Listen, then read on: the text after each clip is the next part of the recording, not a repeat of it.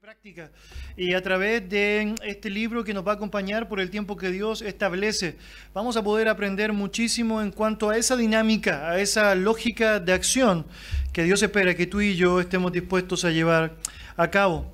Dios nos ha permitido la semana pasada tener una lógica de trasfondo en cuanto al libro, que es lo que tú y yo deberíamos saber antes de entrar de lleno al estudio de cada uno de los versos y las palabras del pasaje.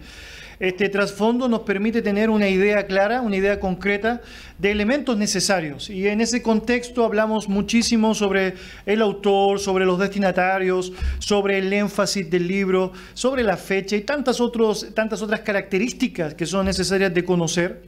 Lo que quiero hacer hoy día con ustedes es a partir del versículo 1 del capítulo 1 de Santiago, ahondar un poco más en lo que significa el trasfondo de la carta, pero también a través de eso impulsarnos a lo que será ir de lleno al desarrollo, al contenido, al texto mismo de la palabra del Señor. Entonces le invito allá a ir en su Biblia a Santiago capítulo 1 y vamos a leer versículo 1 de esta epístola.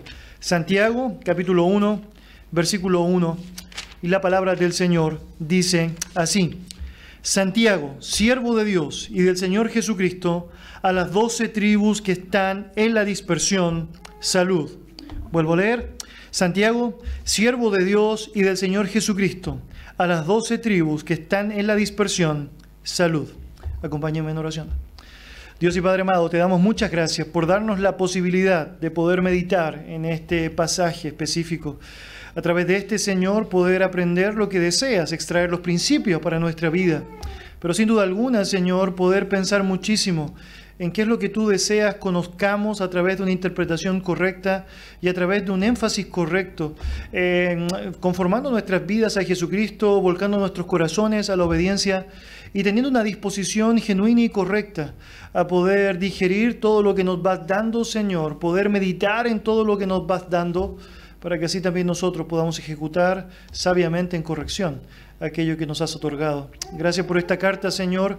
Gracias por este libro, porque es parte de tu bendita palabra y porque en ella tenemos toda la verdad, nada más que la verdad. Ayúdenos a tener un corazón dispuesto a atenderle. Ayúdeme, Señor, también a tener una boca dispuesta a decir lo que precisamente usted esperaría. En el nombre de Jesús, oramos. Amén. En el marco de establecer el trasfondo de la epístola de Santiago, hablamos un poquito la semana pasada sobre el autor. Meditamos algunos elementos importantes de él. Consideramos, por ejemplo, que era una buena oportunidad llegar a quién era realmente el autor, haciendo un estudio de lo que la Biblia nos enseña. Sabemos que Santiago es una palabra en su traducción basada en el latín, eh, que en el griego es Jacobus, Jacobo.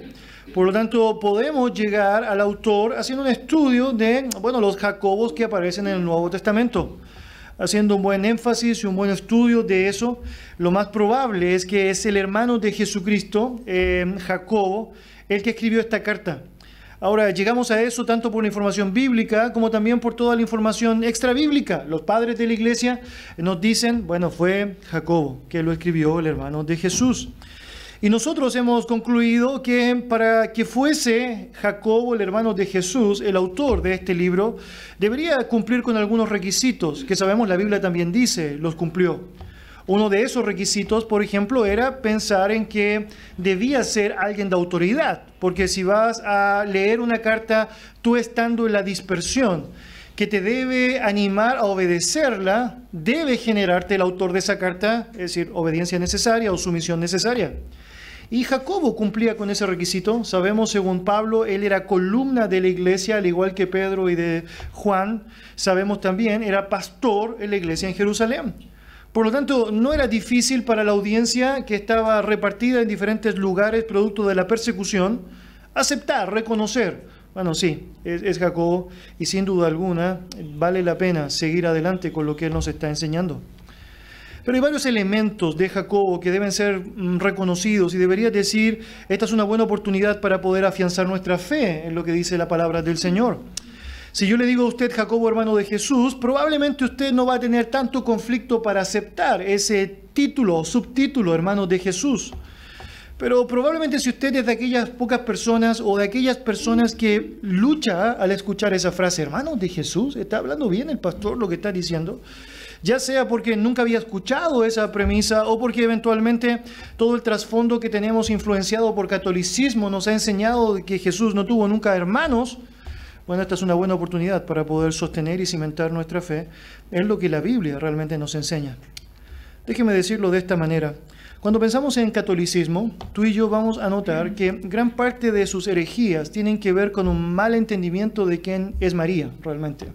Este énfasis sobre énfasis que se le da a su posición, su carácter, su conducta, ha generado desviaciones a lo largo de la historia que son terribles, tremendas. Una de ellas, por ejemplo, es la conocida como la Inmaculada Concepción, y seguramente usted ha escuchado sobre eso. ¿Qué significa en la práctica esto? Bueno, básicamente lo siguiente, voy a citar literalmente lo que ellos enseñan eh, al respecto. Em, la Santísima Virgen fue creada ex profesa para ser solo ella progenitora del Hijo de Dios, con todas las consecuencias que esto traería.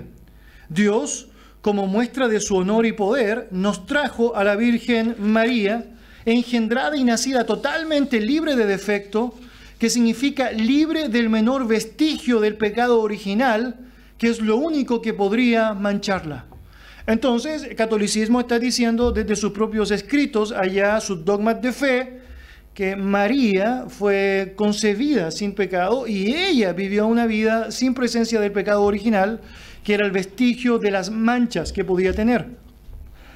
Ahora, cuando entras en esta lógica sin argumentación bíblica, tú vas a entrar en conflictos serios, porque para permitir que Jesucristo sea santo y poner como requisito para eso que María sea, sea santa y sin pecado, probablemente necesitas seguir corriendo la línea y la mamá de María necesita ser sin pecado y la mamá de la mamá de María sin pecado y la mamá de la mamá de María sin pecado.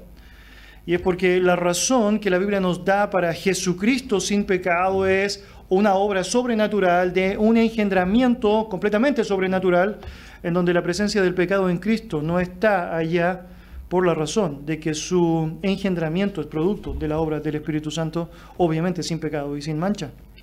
Ahora, independiente de lo que puede ser un ejercicio de lógica para nosotros, lo importante es qué es lo que dice la Biblia. Y es tan interesante porque el error del catolicismo en esta área específica guarda relación directa con ni siquiera aún interpretar lo que la propia María dijo de sí misma. Cuando tú y yo leemos, por ejemplo, Lucas 1, y cito para ustedes versos 46 y 47, María dice lo siguiente. Entonces María dijo, engrandece mi alma al Señor y mi espíritu se regocija en Dios, mi Salvador, porque ha mirado la bajeza de su sierva. Por lo tanto, no solamente estás estableciendo una herejía al mundo, sino que además estás poniendo ciertos atributos que ni la propia María reconoció en su persona. Ella asumía la bajeza de su condición, ella asumía la necesidad de un Salvador. Por lo tanto, sin duda alguna, estamos en presencia de algo que no tiene base bíblica, simplemente tiene el énfasis de querer sobreestimar a alguien que ni siquiera quiso ser sobreestimada. ¿Debe ser reconocida? Yo creo sí. ¿Es un buen ejemplo? Yo creo que sí. Pero de ahí a decir que no tuvo pecado, eso es una herejía bíblica. Otra de las herejías que surgen en relación a María tiene que ver con esta idea de María siempre virgen, la perpetua virginidad de María. Déjeme leer lo que ellos dicen al respecto, literalmente extraído de sus dogmas. La perpetua virginidad de María es el dogma mariano más antiguo de la iglesia, según el cual María fue virgen antes, durante y después del parto y no tuvo otros hijos afirma la real y perpetua virginidad, incluso en el acto de dar a luz el Hijo de Dios hecho hombre. Por lo tanto, ¿qué están diciendo ellos? Bueno, decir, fue virgen antes, durante y después.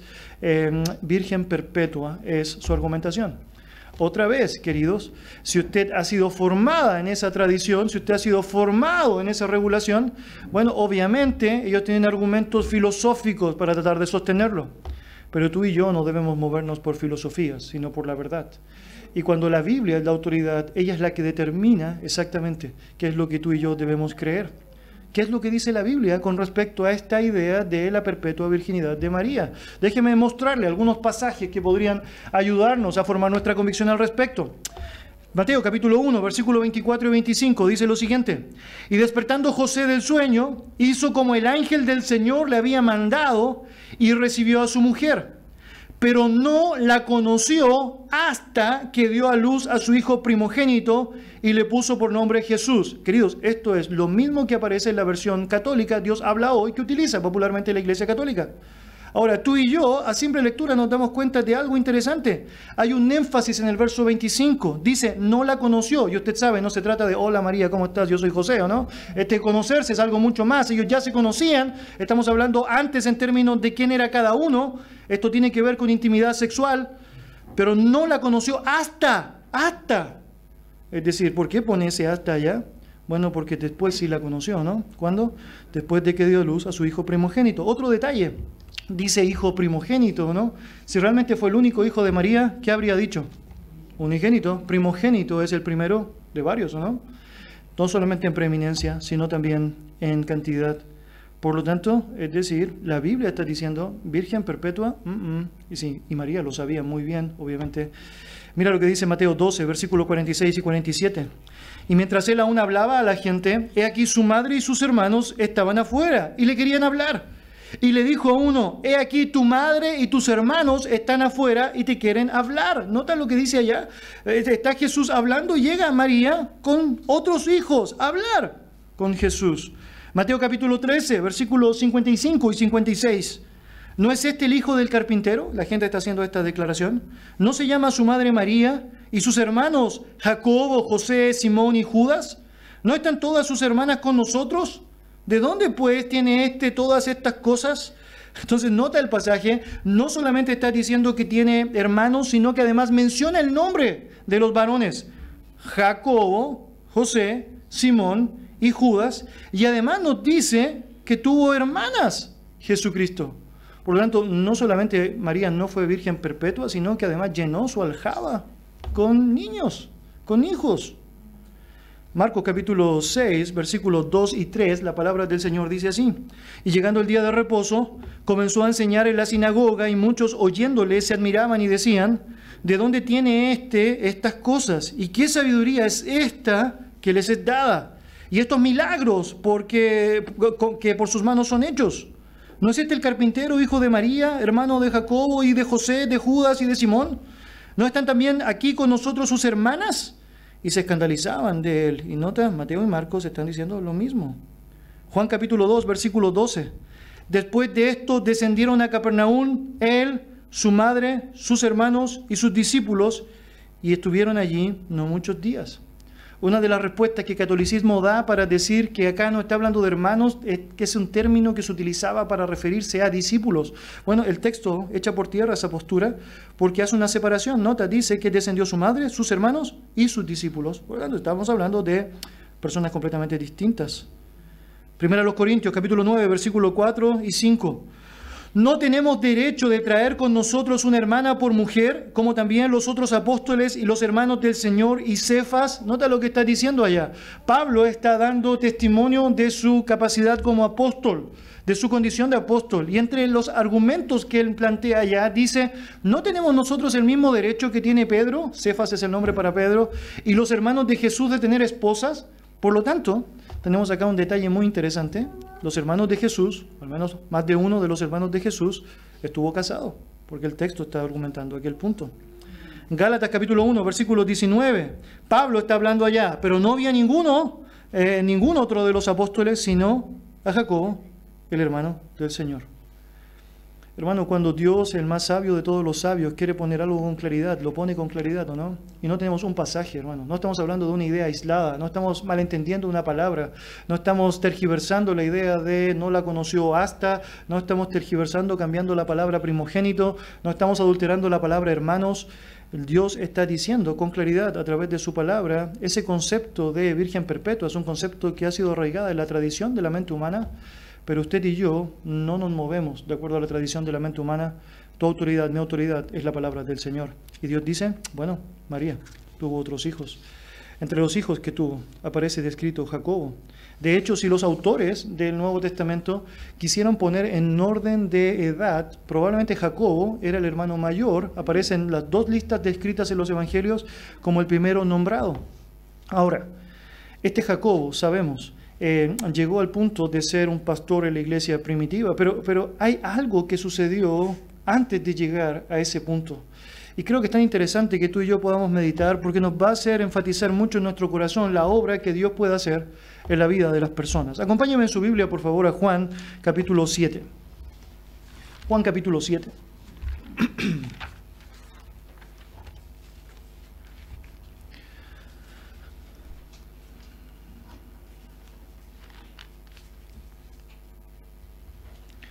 Juan capítulo 7. Versos 1 al 5, la palabra del Señor dice lo siguiente. Después de estas cosas, andaba Jesús en Galilea, pues no quería andar en Judea porque los judíos procuraban matarle. Estaba cerca la fiesta de los judíos, la de los tabernáculos. Y le dijeron sus hermanos, sal de aquí y vete a Judea para que también tus discípulos vean las obras que haces. Porque ninguno que procura darse a conocer hace algo en secreto si estas cosas haces, manifiéstate al mundo, porque ni aún, note el texto, sus hermanos creían en él. Una profunda ironía es lanzada por los discípulos, y en este caso particular por los hermanos de Jesús, según el pasaje. Los hermanos de Jesús se acercan a Jesús y le dicen, mira, ándate a otro lado, la verdad, anda a jactarte a otro lado. La razón, según la Biblia, ellos no creían en él. Muy interesante, según Marcos, eh, capítulo 3, versículo 21, los discípulos pensaban que Jesús estaba loco, estaba fuera de sí. Perdón, dos hermanos de Jesús pensaban que estaba loco, fuera de sí. Por lo tanto, no, no, no le creían, no podían tolerarlo, lo querían lo más lejos de él. Entonces, sabemos hasta ahora que entre los hermanos de Jesús hay una lista de nombres, entre esa lista de nombres hay un grupo de ellos, de manera práctica acá todos, que no están creyendo en él, eh, y que obviamente no están asimilando lo que significa su condición mesiánica. Eh, creo que hay un punto muy interesante en este pasaje que nos puede ayudar mucho a reforzar muchos conceptos que muchas veces el mundo quiere plantear en relación a Jesús. No sé si usted ha oído pero hay un montón de personas que tratan de elaborar un montón de teorías en cuanto al tiempo de Jesús antes de su ministerio público. Y muchos dicen, mira, Jesús fue a la China y allá estuvo mostrando su poder milagroso en ese tiempo. Bueno, otros dicen, Jesús vino a América. Es decir, vino a América y estuvo acá y hay vestigios de que él estuvo en América tantos vestigios, ¿no? Eh, Jesús no, no, Jesús fue a una parte oriental allá a demostrar ciertos detalles. Eh, Turquía es otro de los países eh, opcionales. Bueno, muchas teorías que se elaboran en relación a Jesús. ¿Qué hizo? ¿Cómo se movió? Es decir, ¿cómo actuó? Bueno, es obvio que Jesucristo no hizo milagros en el tiempo de su juventud, de su niñez, hasta el tiempo de su ministerio. Dos razones. La Biblia dice que el milagro en Canaán fue el principio de milagros, por lo tanto allá pone el principio. Segunda razón, sus hermanos no creían en él. Hey, querido, si yo nazco con alguien que está todo el tiempo haciendo milagros o no, es decir, no me va a ser tan difícil creer que hay algo sobrenatural en él. Claramente Jesús cuidó ese momento para llegar a este punto en donde realmente los estaba haciendo. Y mientras tanto, sus hermanos no, no creían, no creían, no creían. De hecho, lo querían tener lo más lejos posible.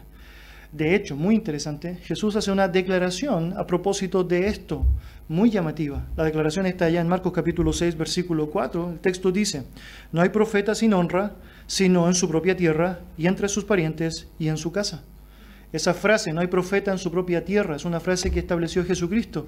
¿Y qué dice acá con claridad? Bueno, no hay profeta en su propia tierra, ni siquiera entre sus parientes, ni siquiera en su propia casa. ¿Por qué? Bueno, sus hermanos no le creían, no le creían, no le creían. Por lo tanto, tenemos un tema acá muy interesante. Sabemos que Santiago está creciendo con Jesús, es parte de su familia. Sabemos que durante toda su vida es ministerial, eh, o al comienzo de su vida ministerial, hay incredulidad. De hecho, no solamente incredulidad, hay hostilidad de parte de las personas hacia eh, Jesús. Eh, sabemos de manera muy práctica que querían que se fuera y que estaba fuera de sí, pero luego vemos a Santiago actuar de manera completamente distinta, siendo el pastor de la iglesia en Jerusalén. De hecho, este pasaje nos llama muchísimo la atención porque en Pentecostés, donde están los seguidores de Jesús, se ve la siguiente descripción bíblica. Todos estos perseveraban unánimes en oración y ruego con las mujeres y con María, la madre de Jesús, y con sus hermanos. Por lo tanto, algo pasó en este incrédulo hostil para que terminara siendo parte del grupo de personas que llegó a estar dispuesto a morir por la causa de Jesucristo. Eh, ¿Y qué fue lo que pasó? Bueno, debería decir con franqueza, un encuentro con el Cristo resucitado. Eso fue lo que pasó. Acompáñenme primero a los Corintios 15. Y yo debería decir, es un pasaje excepcional. Eh, primero a los Corintios 15 para, para cimentar lo que significa nuestra convicción en la resurrección de Jesucristo. Y Pablo va a dar varias evidencias de la resurrección de Jesús allá en todo este capítulo. Y va a hacer una descripción detallada de personas que vieron a Jesús después de su resurrección. Lo va a hacer para dejar testimonio práctico, es decir, evidente, de que hay un testimonio oral que podría argumentar, sí, yo vi a Jesús resucitado. Ahora, tú y yo no necesitamos primero a los Corintios 15 para saber que Jesús se apareció a los 12. ¿Por qué? Bueno, porque los evangelios lo dicen, ¿no es cierto? No necesitamos específicamente primero a los Corintios 15 para saber que Jesús apareció específicamente a Pedro. ¿Por qué? Porque los evangelios lo dicen. De hecho, no necesitamos primero a los Corintios 15 eh, para saber que apareció a más de 500 personas a la vez. ¿Por qué?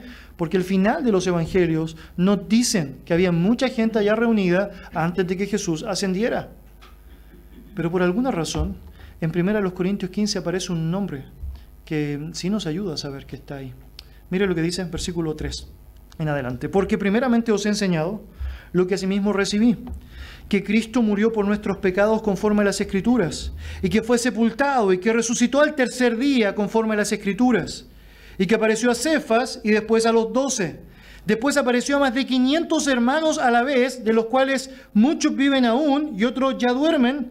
Después apareció a Jacob después a todos los apóstoles y al último de todos, como un abortivo me pareció a mí.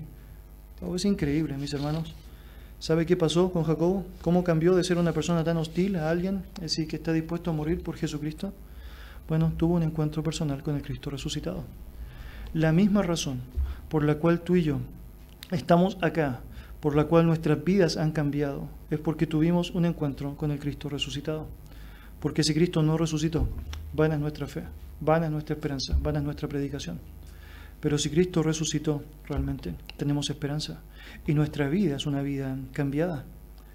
Tú y yo debemos saber que luego de su muerte y su resurrección, Jesucristo tuvo un tiempo específico para aparecerse a su hermano y decirle a su hermano probablemente todo lo que éste debía saber, al menos lo suficiente, para que éste cambiara radicalmente su vida, tremendamente su vida ahora para la gloria de Dios. Lo que vemos en Jacobo es un cambio radical, un hombre hostil e incrédulo, un hombre firme en convicciones eh, eh, humanas, ahora volcándose a convicciones bíblicas. Y esto es algo sorprendente que lo puedes notar alrededor de su carta. Por ejemplo, notabas que este hombre lo único que quería era que Jesús estuviera fuera de él, rechazaba a Jesús, odiaba a Jesús, y luego te vas a dar cuenta en Santiago nos está enseñando que no debemos hacer acepción de personas. ¿Cómo puedes hacer eso eh, sin hipocresía, si no ha cambiado tu corazón alguien realmente como Dios?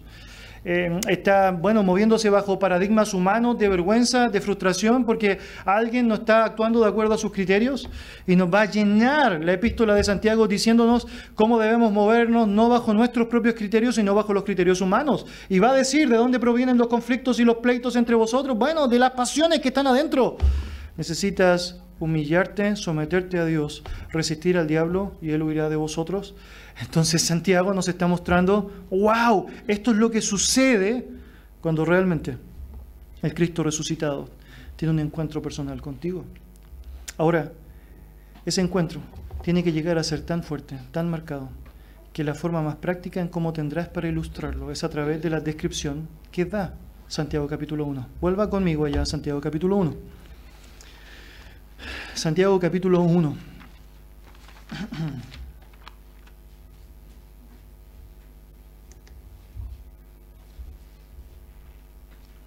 Santiago capítulo 1, versículo 1, mire lo que dice allá. Santiago, siervo de Dios y del Señor Jesucristo y estás comenzando una carta, estás comenzando una epístola y te quieres presentar. Y obviamente las personas se presentan como consideran es la mejor forma de hacerlo. Yo, yo no estoy calificando si es bueno o malo, pero me toca a veces encontrarme con ciertas personas que se presentan así, ¿o no? Hola, yo soy Enrique, doctor en filosofía. Está bien, está súper bien, ¿no? Hola, yo soy Juan, es decir, ingeniero en minas. ¿okay? Hola, yo, ok, perfecto. Personas se describen de acuerdo a lo que consideran que puede ser importante de ser reconocido. Bueno, si yo soy Santiago, el hermano de Jesús, eso sería algo bueno para poner, ¿o no? Santiago, el hermano de Jesús, el mayor de los otros, ¿no? Bueno, Santiago, el, el, de la familia, ¿no? El de la familia es importante, ¿no? Es decir, Santiago podría haber dicho el columna de la iglesia junto con Juan y con Pedro, ¿no? Bueno, Pablo dijo eso, porque yo no lo puedo decir, ¿o no? Él podría haber dicho, bueno, el pastor de la iglesia en Jerusalén, el que cortó el queque en el concilio, de hecho, capítulo 15. Pero eventualmente él no está diciendo nada de eso. La razón es que él considera hay algo mucho más importante para describirse. ¿Sabe cuál es? El hecho de que es un siervo de Dios y un siervo de Jesucristo. Y necesitamos ahondar en eso. Mire, la palabra siervo en la Biblia es la palabra doulos acá. Y la palabra doulos literalmente se debe traducir como esclavo. Ahora, por alguna razón, eh, de las 140 veces que aparece esa palabra en el Nuevo Testamento, en donde casi todas deberían ser traducidas como esclavo, los traductores decidieron cambiar esa palabra por la palabra siervo. Eso es bien interesante.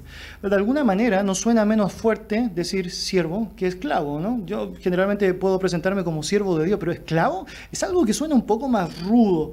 De hecho, precisamente esa es la razón, una de las razones por las cuales los traductores en vez de poner esclavo pusieron siervo. ¿Por qué? Porque en el tiempo en el cual se tradujo al español, ellos estaban pensando que había una gran pugna en términos de lo que era la esclavitud en el mundo una mala interpretación, un abuso de lo que significaba, entonces no quería que la audiencia al leer la palabra esclavo tuviese un rechazo. Ahora, junto con esto debería decirse generó un problema.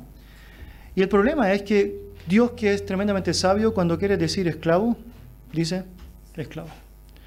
Y literalmente lo que Santiago está diciendo acá, su descripción es esa, soy un esclavo. Y aunque tú y yo podríamos estar luchando siervo esclavo, no son tan distintas. No debe ser un esclavo un buen sirviente, o no debe servir correctamente a alguien, quizá como un esclavo. Yo debería decir, en el uso esto es bastante diferente. Déjeme dar algunos argumentos para eso. Por ejemplo, los sirvientes se contratan, eh, los esclavos se poseen. Eh, los sirvientes tienen un elemento de libertad, de elegir, por ejemplo, para quién trabajar, em, em, qué hacer. Los esclavos no, no puedes elegir eso la idea de servidumbre mantiene cierto nivel de autonomía, es decir, eh, tengo ciertos derechos personales, incluso hay ciertos seguros que puedo obtener dentro de mi lógica como siervo, pero, pero un esclavo no tiene ni libertad, ni autonomía, ni derechos, no tiene nada. Eh, los sirvientes pueden decidir dejar de serlo, ¿no? Bueno, no me gusta el trabajo, chao jefe, ¿no? Pero un esclavo, mm, no puedes hacer eso, no puede hacer eso, no puede hacer eso. Por lo tanto, lo que está diciendo Jacobo acá es una manifestación pública de lo que hay en su corazón, es una aceptación de que él está dispuesto y ya estuvo dispuesto a dejar sus derechos, sus, beneficios, estuvo dispuesto a dejar su autonomía con tal de dejar que Dios y Jesucristo tengan la autoridad sobre sus propias vidas. Y tú podrías decir, tú podrías reflejar esto a través de ciertas actitudes. ¿E-, ¿Es razonable que se humille tanto si era el hermano de Jesús? Que poco se amaba este hombre, ¿no? Poca autoestima, hay que hacer algo con él, ¿o no? Yo debería decir, Santiago nos está dando un tremendo ejemplo de cuál debería ser nuestra propia actitud. Tú y yo no somos diferentes a Santiago. El problema es que no siempre vivimos como Santiago vive. La palabra del Señor nos enseña en 1 Corintios capítulo 6, versículos 19 y 20. ¿O ignoráis que vuestro cuerpo es templo del Espíritu Santo, el cual está en vosotros, el cual tenéis de Dios y que no sois vuestros? Porque habéis sido comprados por precio, glorificad pues a Dios en vuestro cuerpo y en vuestro espíritu, los cuales son de Dios. Si usted y yo necesitamos resumir ese versículo en una frase que tiene que ver con nosotros, sería básicamente esta, ¿o no? Los creyentes somos Esclavos, esclavos. Hemos sido comprados por precio, nos debemos a nuestro amo, no somos nuestros. Necesitamos eh, debernos y vivir eh, para aquel que nos compró. Y la palabra del Señor nos enseña a una figura tan preciosa de lo que significaba en algunos casos la esclavitud. Usted debe saber, habían dueños, habían amos que eran tan amorosos de sus esclavos que no solamente les pagaban, sino que les hacían parte de la familia, les hacían comer en sus propias mesas. De hecho, en muchos casos les hacían parte de la herencia familiar. Un esclavo pasaba a ser parte de la familia. Incluso llegaba el momento en donde ciertos amos le decían a sus esclavos, mire, llegó el momento donde tú eres libre, ya tuviste lo suficiente para mí, puedes ir y hacer lo que quieras. Y estos esclavos que estaban tan, bueno, cautivados por la vida hermosa que habían llevado allá, decían, no, no, no, yo, no me voy, yo, yo no puedo encontrar ningún lugar mejor que este. Ustedes me han hecho parte de la familia, es decir, no conozco otra familia, no tengo otra familia, no tengo otro futuro, no tengo otro contentamiento, me quedo acá. Y esta es precisamente la figura que Dios quiere que entendamos. Mire, así es como funciona. Dios nos ha comprado, pero también la Biblia dice que Dios nos hizo sus hijos. Amén. Bueno, ¿qué está diciendo? Somos herederos. Como soy esclavo, soy ambas. Ambas. Soy esclavo, soy hijo, ambas. Todo eso es parte de lo que Dios quiere que tú y yo entendamos, al punto que llega el momento en donde mi corazón puede estar luchando y finalmente se va a inclinar y va a decir, ¿o no? Mire, no hay ningún lugar, no hay ninguna persona, no hay ninguna instancia mejor en donde yo puedo estar que es estar con Dios. Esto es precisamente lo que Santiago había dimensionado. No importan los títulos, no importa la condición humana, no importa aquella forma en la cual me puedo representar. Si hay algo que yo quiero que tú sepas es que me debo a mi amo, me debo a mi dueño y aquella persona a la cual fui hostil durante grandes años de mi vida. Ahora la he reconocido como quien debe ser reconocido, eh, mi dueño, mi amo mi Señor. Ahora Santiago no tiene problemas de teología. Mira la siguiente descripción que nos da. El texto dice allá, capítulo 1, versículo 1, Santiago, siervo de Dios y del Señor Jesucristo. Y esto es algo tremendo, porque nos está hablando de la deidad de Jesús, ¿o no? Nota que coloca en la misma línea, siervo de Dios y del Señor Jesucristo. Y tú sabes, no puedes servir a dos señores, por lo tanto la única opción que tienes allá es asumir que servir a Dios es lo mismo que servir a Jesucristo. Y eso es lo que sucede. Cuando tú estás realmente sirviendo a Jesucristo, estás sirviendo a Dios. ¿Por qué? Porque Jesucristo es Dios.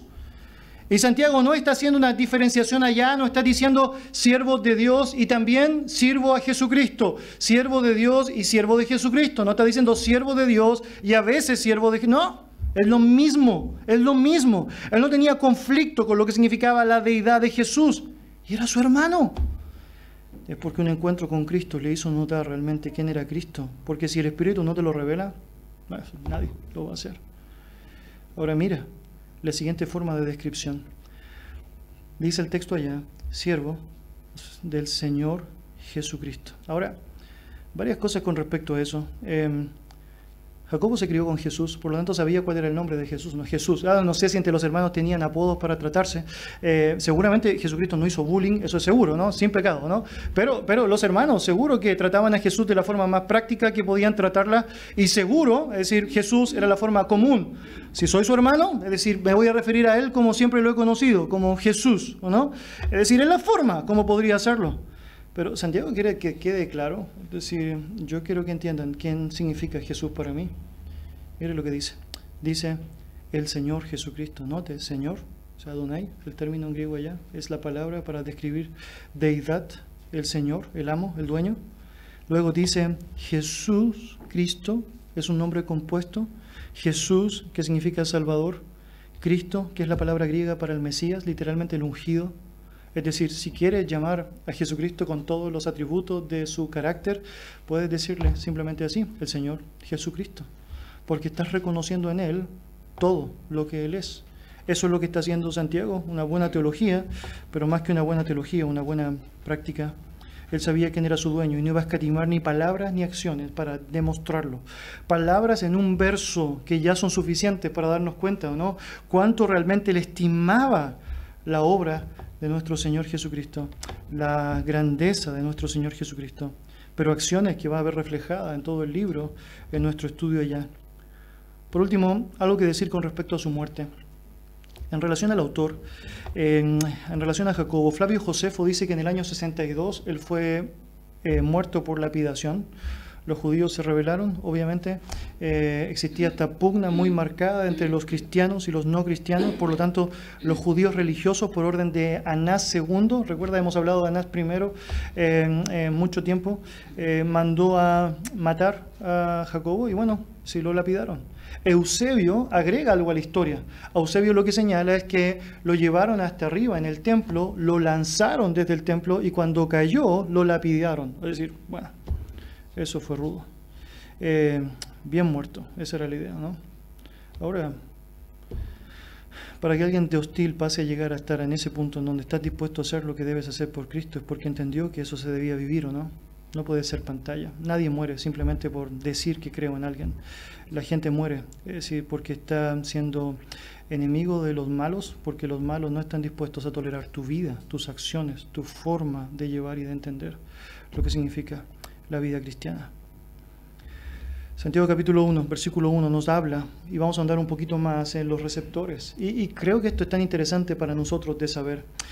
Jacobo se dirige a su audiencia como las doce tribus que están en la dispersión. Ve allá el versículo 1, a las doce tribus que están en la dispersión. Y varias cosas que yo podría decir al respecto, pero necesito decir básicamente una línea lógica de eso para que tú y yo podamos tener una interpretación correcta. Eh, siempre en la Biblia cuando se habla de las doce tribus se está refiriendo al pueblo de Israel. Usted debe saber, Abraham tuvo un hijo llamado Isaac, Isaac tuvo un hijo llamado Jacob, Jacob tuvo muchos hijos, entre los cuales están los doce. Estos doce hijos es eh, por medio de los cuales se repartió la tierra prometida, recuerda, por zonas allá. Y aparece un listado allá de quiénes eran estos hijos. Ahora, tú debes saber, yo debo saber, ellos eh, vivieron bajo el tiempo de los jueces, toman la tierra prometida, de pronto quieren ser como las demás naciones y dicen, bueno, las demás naciones tienen rey, entonces nosotros queremos nuestro rey. Y, hablan con Samuel, que era el sacerdote, el profeta, y le dicen, queremos un rey. Samuel está muy frustrado, ¿no? Es decir, tienen a Dios, esto se llama teocracia, es el mejor, la mejor forma de gobierno que alguien podría aspirar a tener. Y simplemente por su deseo de ser como los demás querían tener un rey. Les dice, bueno, esto es, malo, hay malas consecuencias acá. Y Dios le dice a Samuel, Samuel, mire, no te están desechando a ti, me están desechando a mí. Por lo tanto, si quieren un rey, que tengan un rey. Y les dio un rey, ¿cómo son los reyes de los hombres, o no? Con toda la estirpe de un rey de esa época, como Saúl, ¿o no? Saúl era el ejemplo típico de un rey de las demás naciones. Fortacho, ¿no? Corpulento, ¿no? Un hombre sabio, un hombre con una estirpe natural allá que imponía grandeza. Bueno, este es un hombre como los demás, sabe lo que pasó, ¿no? Sí, problemas. David, luego Salomón. Después de Salomón, dice la palabra del Señor, Roboam tomó una mala decisión. Y la consecuencia de eso fue que el reino se dividió. El reino del norte, el reino del sur. En el reino del norte tenemos a Israel, diez tribus. En el reino del sur tenemos a Judá, dos tribus, Judá y Benjamín. ¿Por qué digo todo eso? Es decir, porque esto es impresionante. Cuando notas la historia de estas dos tribus que viven con sus propios reyes, de hecho el libro de los reyes y de las crónicas nos muestra lo que pasaba en el norte, lo que pasaba en el sur, lo que pasaba en el norte, lo que pasaba en el sur, Dice la historia que, obviamente, los, los asirios toman primero al norte, luego los babilonios toman a los del norte y los del sur. Y lo que sabemos es que se van al exilio todos. Y luego, después de varios años, varios años, llega el retorno. En el retorno, sabemos, vuelven primero con Zorobabel, luego vuelven allá con Nehemías, em, luego vuelven con Estras. Y lo que sucede es que sabemos por la Biblia que solo volvieron los del sur, es decir, Judá y Benjamín. Nadie del norte, queridos, nadie del norte. Y hermanos, no tenemos ninguna referencia a ninguna tribu del norte de ahí en más, hasta voy a decirles cuándo.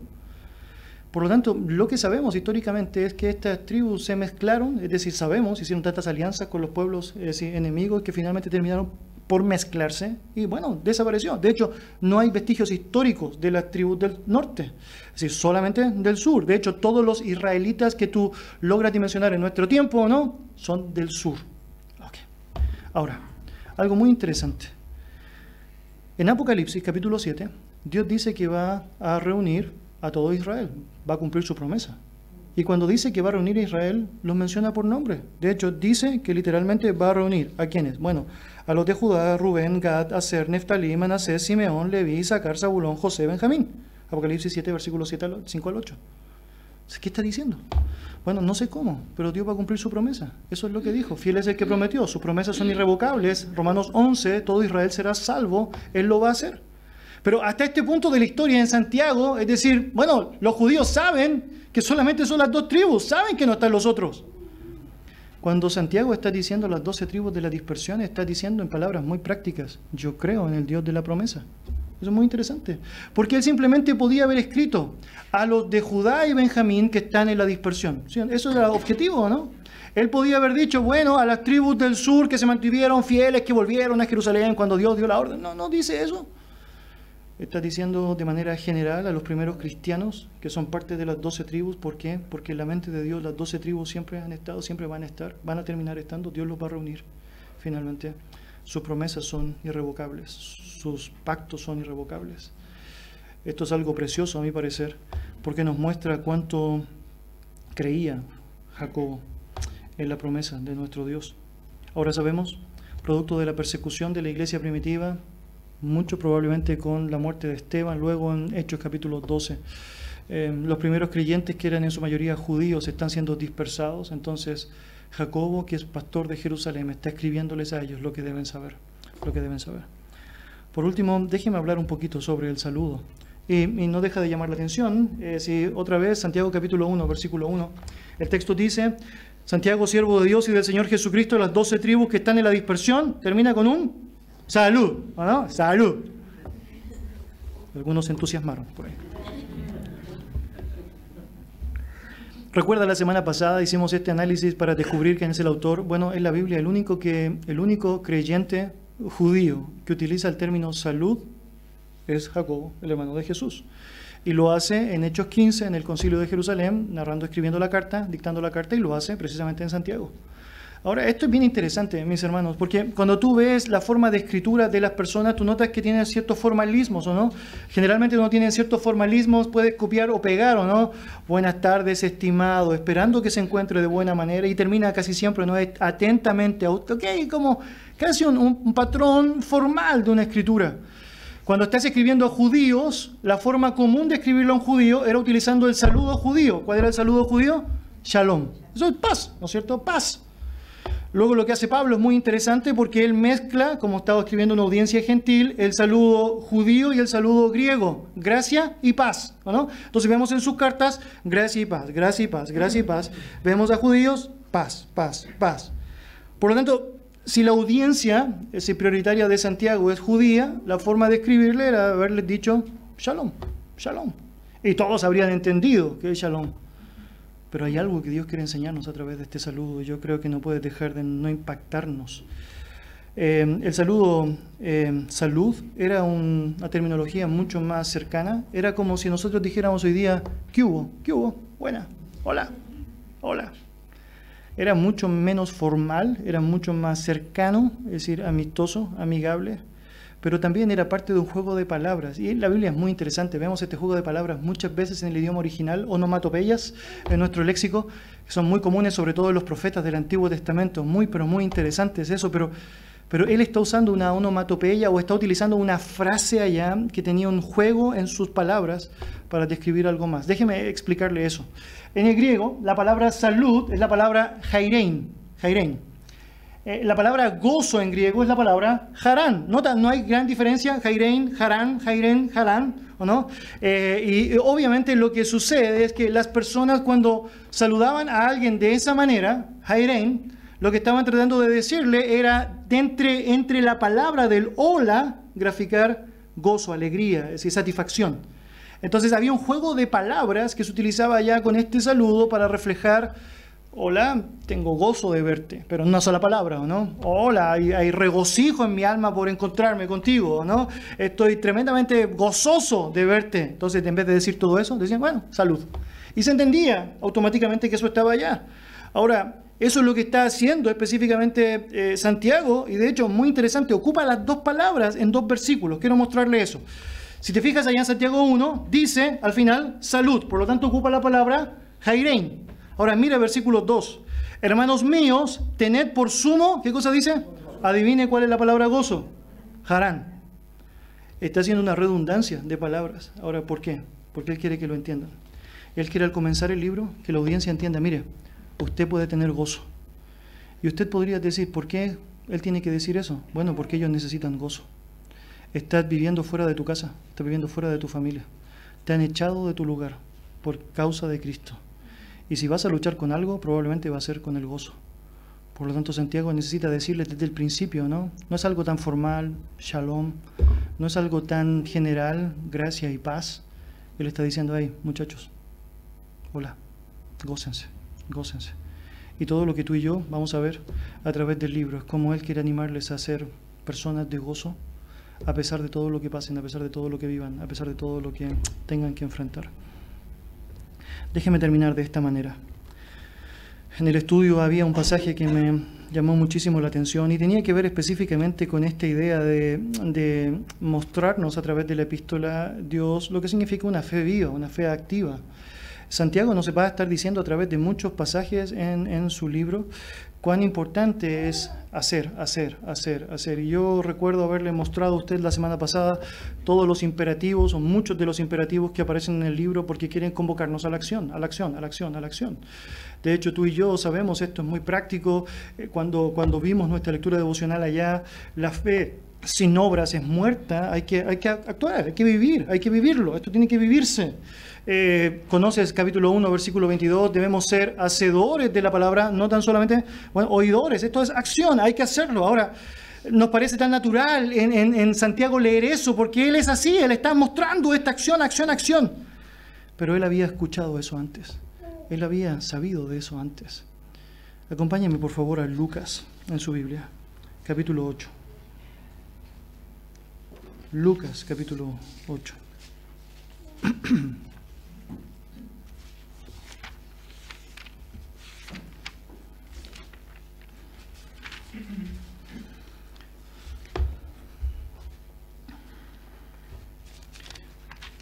En Lucas capítulo 8 tenemos el relato de eh, si la madre y los hermanos de Jesús queriendo ir a hablar con Jesús. La idea era persuadirlo de que dejara de llamar la atención, esa era la idea.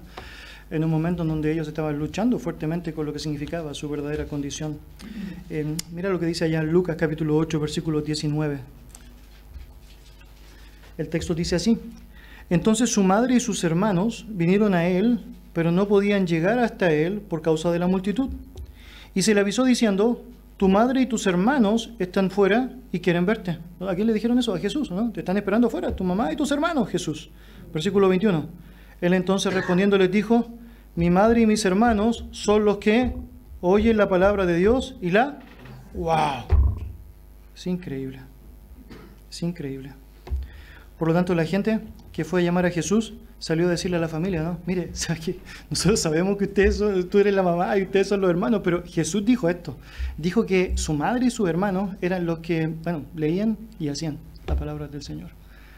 Por lo tanto, Santiago, incrédulo, hostil, rechazando a Jesús, está comenzando a tener una semilla allá en su mente. Esa semilla que dice que la vida con Cristo es una vida activa, una vida práctica que las relaciones humanas no tienen tanto valor como las relaciones divinas, que tus relaciones sanguíneas no deben ser tan poderosas o tan potentes como tu relación con Dios, de que lo más importante es que en esta relación con Cristo no solamente estés preocupado de decir que la tienes, sino que estés dispuesto a hacerla, a llevarla a cabo, a vivirla. Vamos a orar.